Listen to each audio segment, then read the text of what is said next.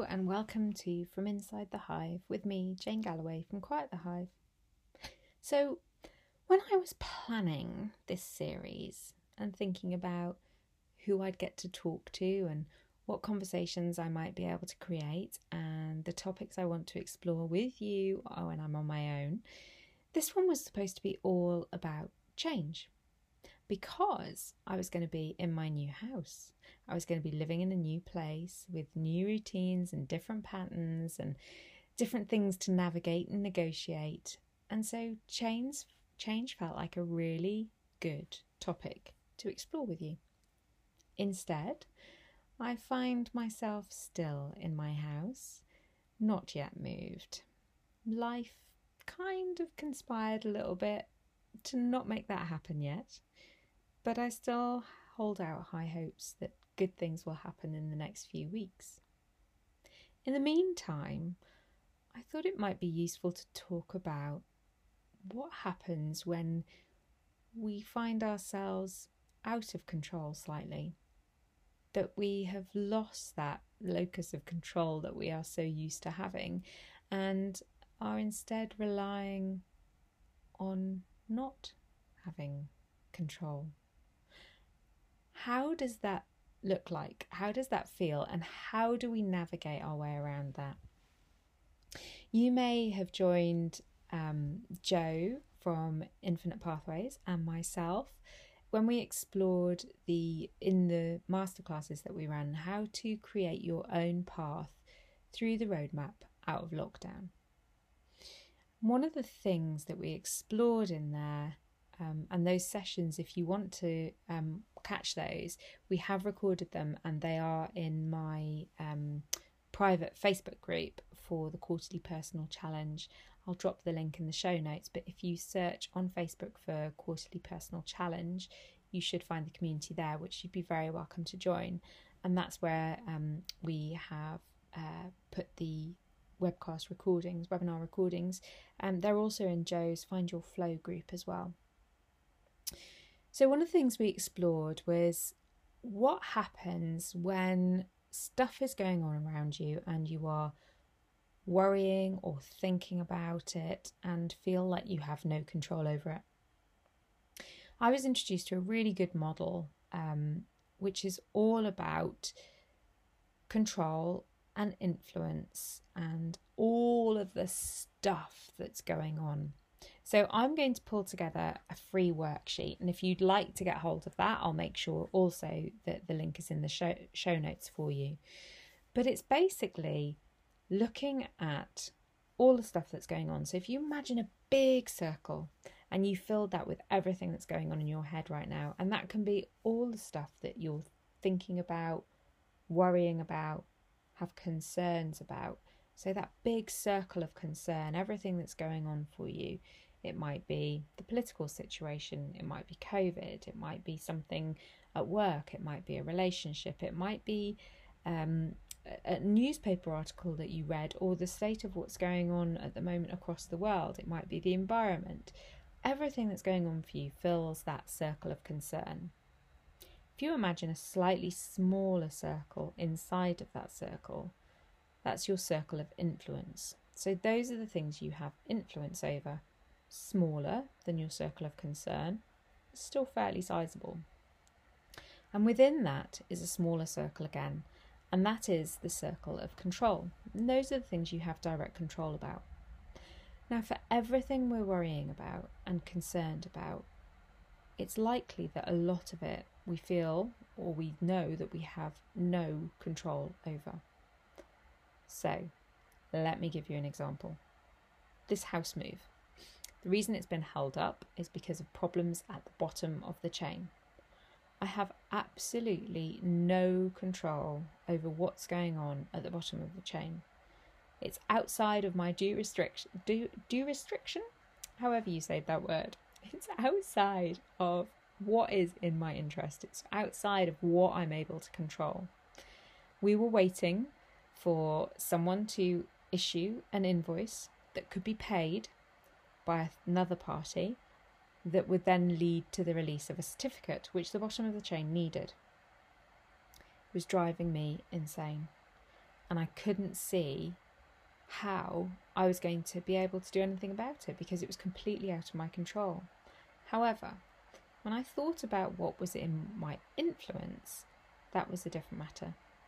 So, by a, being able to focus on what I might be able to influence, I was able to contact the management company who were dealing with part of the transaction.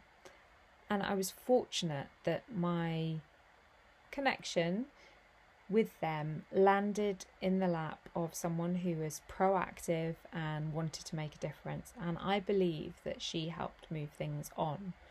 I think if I hadn't reached out, if I hadn't have taken a chance and looked for where I could influence, even if I couldn't control, I think we'd still be a lot further behind in the process than we are now.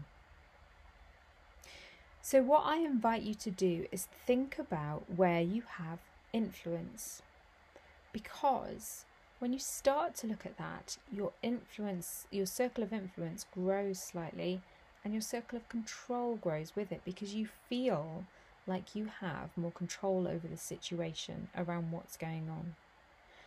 So there's lots that is outside of our control in our circle of concern. Think about environmental issues, for example. You may think that you are one small person who can't make much of a difference or an impact, who has no control over the decisions that parliaments or governments make around the way we behave and the behaviours we permit that create negative impacts in the environment. However, you do have influence. There is the ability to lobby and to protest. There is the ability to make small changes as an individual or on behalf of your family, which will contribute towards a better environmental experience. So, thinking about what those points of influence can be really helpful. It helps give you a sense of control, even if you aren't actually in control of the overarching thing. Sometimes not knowing what to do can be paralysing, and by looking more closely at your circle of influence, you can come up with a bit of an action plan. Joe and I talked at length about how this can be really useful in our masterclasses. When we're thinking about coming out of lockdown and beginning to mm, take different steps and make different choices about how we feel about those steps. It's interesting, isn't it? I've just come off a conversation with two of my very close friends, um, and one of them is saying that she has been into central London already a couple of times um, to go and eat in outdoor restaurants and things. I was saying I've got no desire right now to go back into central London at all. So having that discussion and talking those things through allowed us to understand where our own comfort levels lie. And then we can create a conversation around that that allows us both to meet the needs that we have and still be able to meet up in a socially distant and safe and legal way and see each other and enjoy each other's company, which will be fantastic. Thinking about what your own barriers are and your own comfort levels, safety zones, whatever you want to call them, is going to be really, really important as we go through the release out of lockdown. It is change.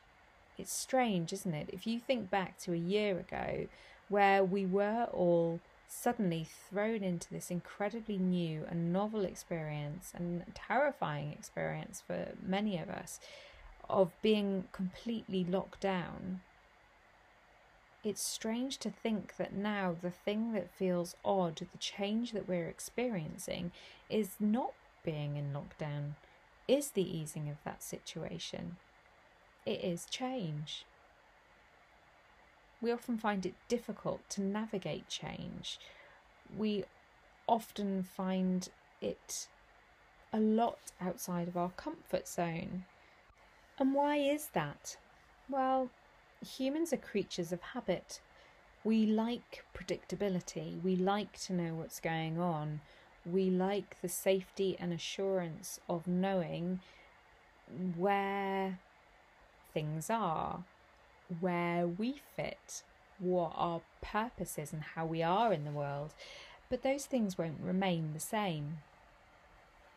I saw a wonderful quote the other day that I shared on my Instagram stories, and it reminded me that change is inevitable. It's good and necessary, and actually, we're not the same person that we were 24 hours ago, even. So, why do we assume that we would be, or anyone else would be, the same person for years and years and years? On a walk I went on recently, um, my lovely friend Gemma was sharing a story that she had heard, which I just thought was wonderful. And it was a interview with a, a gentleman who had been married for a long, long time. And he was saying that he had had to fall in love with his wife many times over their relationship, seven or eight times. And he explained this is because she grew and she changed and she became a different person. And so he had to put the work in to fall in love with a slightly new person seven or eight times. I thought that was fascinating because we do expect people to stay the same. We expect ourselves to stay the same. We expect our relationships and our friendships to last the course, especially when we've been friends with someone for many, many years. But actually, we change and they change, and our way of experiencing the world and what we want from life changes too. So, why do we feel the need to cling on to these relationships? I know people who have put in so much work into friendships that have outrun their course, but it's really, really hard to let them go. I remember a friend of mine who I just, we were inseparable for many, many, many years. And then suddenly we weren't. And I felt enormous amounts of sadness and guilt and almost a bereavement over it. And it was extraordinary. But we we had changed. Our interests had changed. The way we lived our life was very different. It didn't take away anything from those formative years and that great and long lasting and impactful friendship that we had. And it didn't change that that was still a great and impactful friendship. And yet it was really really hard to acknowledge that it was a friendship that had run its natural course. It's interesting, isn't it, that we really struggle with those concepts of change. So, I wasn't going to talk about change, was I? But I've ended up there because I think that actually change and things being out of your control are really, really interlinked. What's important is to stay connected to your purpose and to your values and make sure those align. It's important to practice gratitude and to notice the wonderful things that are going on. When we begin to struggle with change, actually what we see is sometimes the, the mourning and the loss of something rather than the opportunity and possibility for the creativity of something new coming along. I think it is a period of mourning, but what we need to do is register the gratitude we have for the things that have been and the gratitude for the opportunities that are coming our way. So when you are going through change, do make time to sit with it and to feel with it and not brush it away. And to take the time to be grateful and recognize what's changing and what has been before there are rituals that we can sometimes do to cleanse areas, to, I don't know, to make us feel better, to recognize and celebrate endings. And I think it's really important to take the time to do that, to be able to move on and embrace a new opportunity. Some change is willingly chosen. It's something we're excited about and we lean into and move towards. Other change will feel like it's put upon us, like it's happening to us. And that's where that circle of concern, influence, and control can come in so, so handy. When you th- feel like a change is being forced upon you that's outside of your control, think about what you do have influence over, even if the influence you have is the ability to choose how you will respond to that change. We can't change other people. We can't change necessarily the things that happen, but what we can absolutely be in control of is the way that we respond to those things.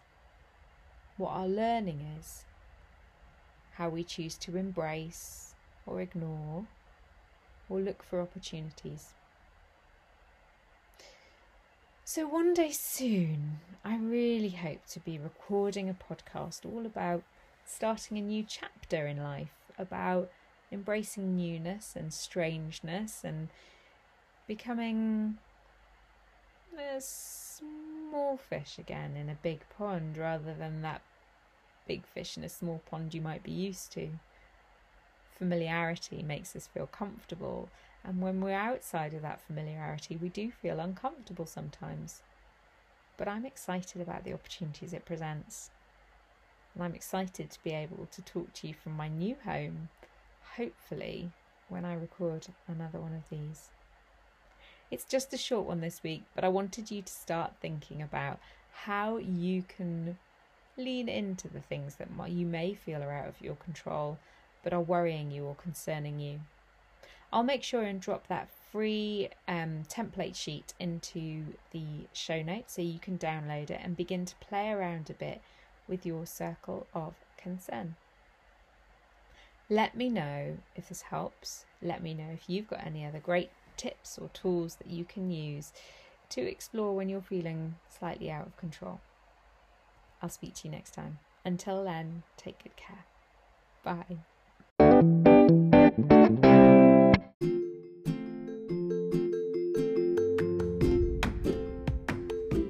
Lovely. Thank you so much for listening to my podcast. I hope you enjoyed it, and thanks for stopping by as often as you do. If you listen to the podcast, maybe you get my newsletter too. You don't? Well, if you don't get it, you can go to quietthehive.com and sign up now. But if you do get it, you'll have noticed how beautiful my newsletter is.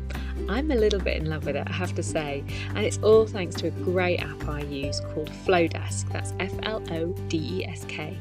Now, if it's something that you're interested in, if you like beautifully curated newsletters that are so super simple to create, if you want to create automatic workflows, if you want to create sign up opt in sheets, if you want to create a beautiful newsletter that looks like mine, or is your own variation of something just as gorgeous, then you need to head to flodesk.com forward slash C forward slash quiet the hive. If you use that affiliate link, then you'll get a subscription for $19 a month. That's 50% off per month for life if you use my affiliate link. I'm so pleased and proud to recommend them, and I absolutely wouldn't if it wasn't something I found invaluable for my own business. So head to Flodesk, F L O desk.com forward slash C forward slash quiet the hive and make the most of that incredible deal at 50% off a month. See you next time.